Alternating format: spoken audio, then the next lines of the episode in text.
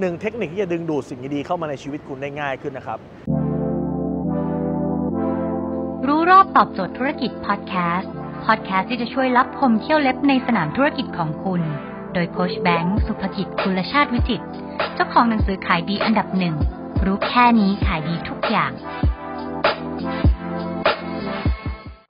คือก่อนนอนเนี่ยให้คุณขอบคุณสิ่งดีๆที่เกิดขึ้นในวันนี้ วันนี้คุณอาจจะทำสิบอย่าง เจ๊งสักเจ็ดดีสักสาม